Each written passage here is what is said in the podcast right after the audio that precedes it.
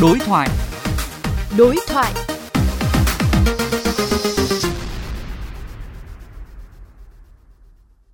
Thưa quý vị, Hiệp định Thương mại Tự do Việt Nam - Liên minh châu Âu E V F T A chính thức có hiệu lực từ ngày một tháng tám. Điều này được kỳ vọng sẽ hỗ trợ và đẩy mạnh các nỗ lực khôi phục kinh tế do bị ảnh hưởng nặng nề bởi đại dịch covid mười chín, đồng thời mở ra nhiều cơ hội cho hàng hóa Việt Nam được xuất sang thị trường châu Âu. Tuy nhiên, vẫn còn không ít thách thức đối với các doanh nghiệp Việt Nam, buộc họ phải tự nâng cấp chính mình. Đối thoại với phóng viên Trọng Nghĩa về vấn đề này, ông Nguyễn Chánh Phương, Phó Chủ tịch kiêm Tổng thư ký Hội Mỹ nghệ và Chế biến gỗ Thành phố Hồ Chí Minh chia sẻ.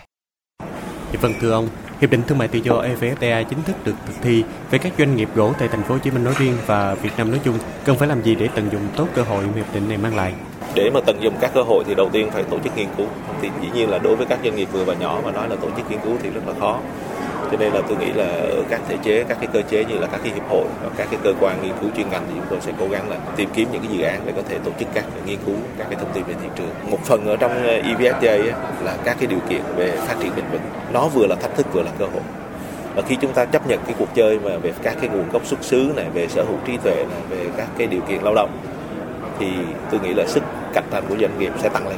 Ở mặt nhà nước cũng vậy, nhà nước phải thay đổi thể chế, phải chấp nhận các cái vấn đề về đầu tư công, về mua sắm công, và tôi nghĩ là chiều hướng là nó, nó sẽ tăng cái khả năng cạnh tranh của nhà nước cũng như là của các doanh nghiệp. Bên cạnh những cơ hội sau khi hiệp định E V F T A chính thức được thực thi thì có một thách thức không nhỏ, đó là việc không chỉ các doanh nghiệp trong nước phải cạnh tranh với nhau mà còn phải cạnh tranh với các doanh nghiệp đến từ châu Âu.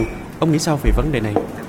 Tôi nghĩ là đầu tiên là nói về cạnh tranh đó, thì châu Âu cũng là một cái quốc gia làm đồ gỗ rất là tốt, nhưng mà họ làm phần lớn là ở dòng cao cấp, cho nên là cái việc mà Việt Nam và châu Âu tôi hình dung ở cái chuyện là bổ sung cho nhau nhiều hơn là cái cạnh tranh đối đầu trực tiếp.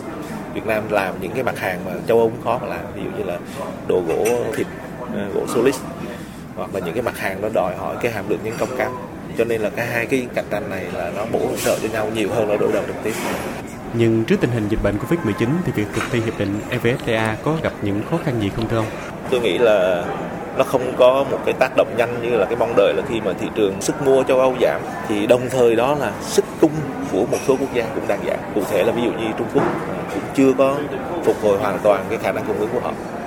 Và như vậy cũng có thể là Việt Nam nó đang trở thành là một cái nơi có thể là thay thế cho cái nguồn cung mà thế giới đang bị giảm rồi. Đặc biệt ví dụ như trong ngành gỗ chẳng hạn, thì trong những tháng gần đây một số các doanh nghiệp của hiệp hội chúng tôi là đã trở lại sản xuất bình thường, thậm chí là xuất một số mặt hàng là nhiều hơn bình thường. Vâng, xin cảm ơn ông ạ.